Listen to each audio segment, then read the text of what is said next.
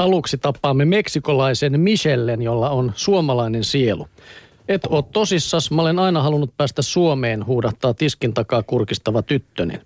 Aurinko tuikkaa silmään ja Karibian meri kuohuu selän takana. Joudun pyytämään tyttöä toistamaan lauseensa.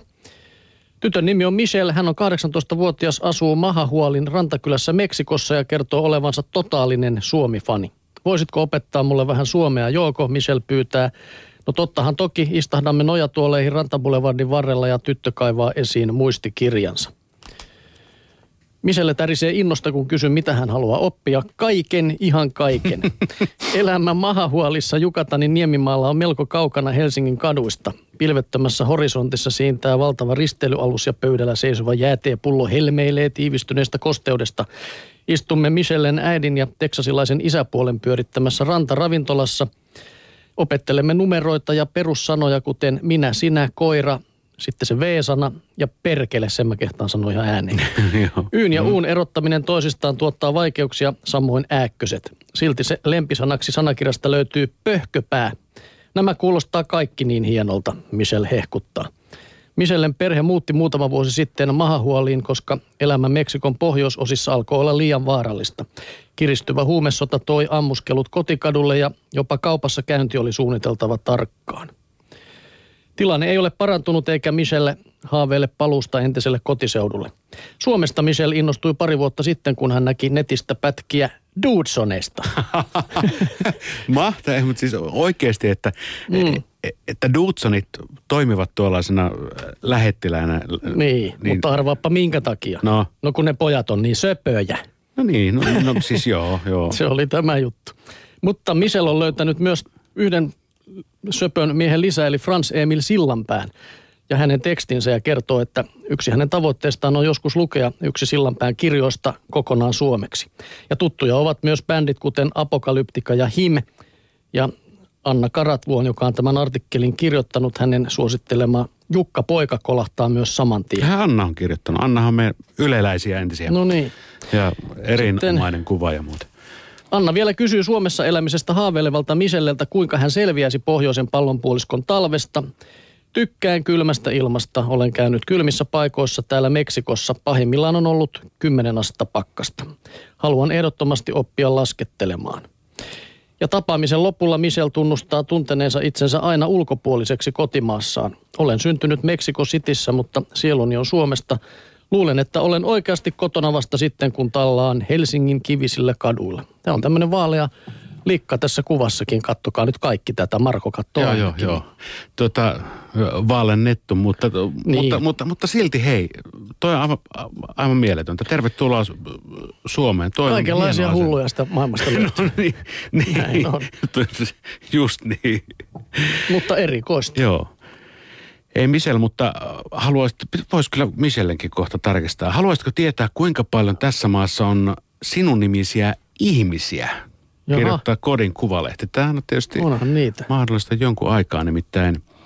Ää, mitkä ovat sitten olleet eri vuosikymmenen suosituimpia etunimiä. Väestörekisterikeskuksen nimipalvelu, se on ollut joitakin vuosia pystyssä. Se on hauska värkki, jolla voi ilmaiseksi tehdä hauskoja tutkimuksia.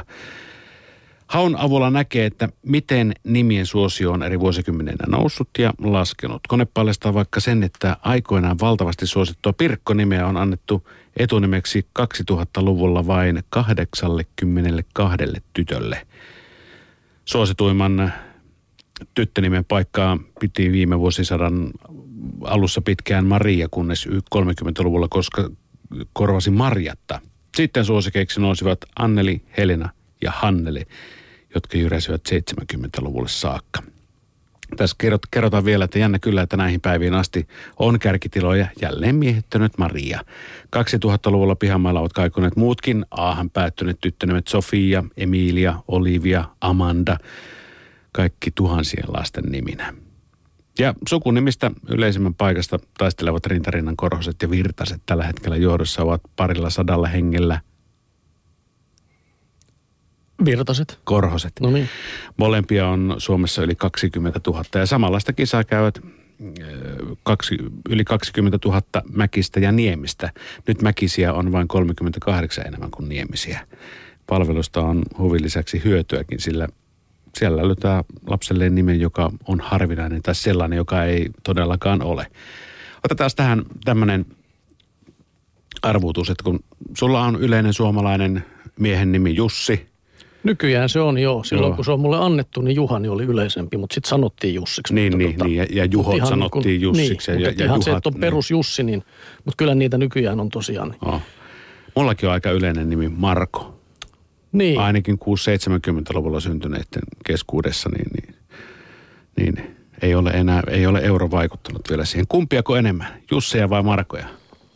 Sano no Jussi. melkein, kyllä, kyllä sanoisin, että aika tasan menee, mutta voisin veikata, että Jusseja olisi enemmän nykyisin. Niin minäkin veikkasin alun perin, mutta metsään meni. Jussi Aha. on 24 632, sinä yksi heistä, ja Markoja on 33 228. Okei, oli siinä yksi kuitenkin heistä. aika monta Ai, tuhatta On, on, sitten. melkein 10 000. Joo, otetaan tähän vielä Norjalaiset, naiset joo. lehdestä sitten vähän tsektsiä tähän perään.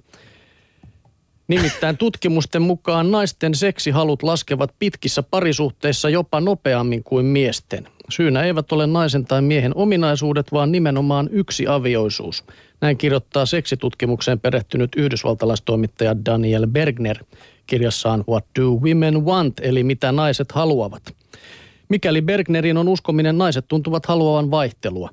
Evoluution näkökulmasta se on järkevääkin. Elämää seuranneet tutkijat arvelevat, että naaraiden hitaampi kiihottuminen voi johtua siitä, että sen ansiosta he voivat paremmin harrastaa seksiä usean kumppanin kanssa peräjälkeen, mikä taas lisää raskauden mahdollisuutta. Pitkissä suhteissa on puolensa, mutta miten saada säilymään edes osa alkuaikojen kiihkosta? Usein hoetaan, että hyvään seksielämään tarvitaan huomiointia arjessa, pieniä pusuja aamukahvipöydässä, kotitöiden hoitamista puoliksi. Tutkimusten mukaan naisia kuitenkin tuntuisi kiihottavan kaikkein eniten se, että he huomaavat herättävänsä miehessä kiihkeää halua. Seksuaaliterapeutti Milja Utukka Jokisen mukaan naisen kannattaa haluta myös itse itseään. Samalla saattaa alkaa himoita sitä vieressä köllöttelevääkin. Kun itsellä on oma hyvä olo, ei hei- heijasta omaa pahaa mieltään toiseen. Usein esimerkiksi oma ylipaino, tyytymättömyys tai pahantuulisuus pannaan kumppanin piikkiin. Esimerkiksi uusi kampaus tai alusvaatteet voivat jo synnyttää sutinaa.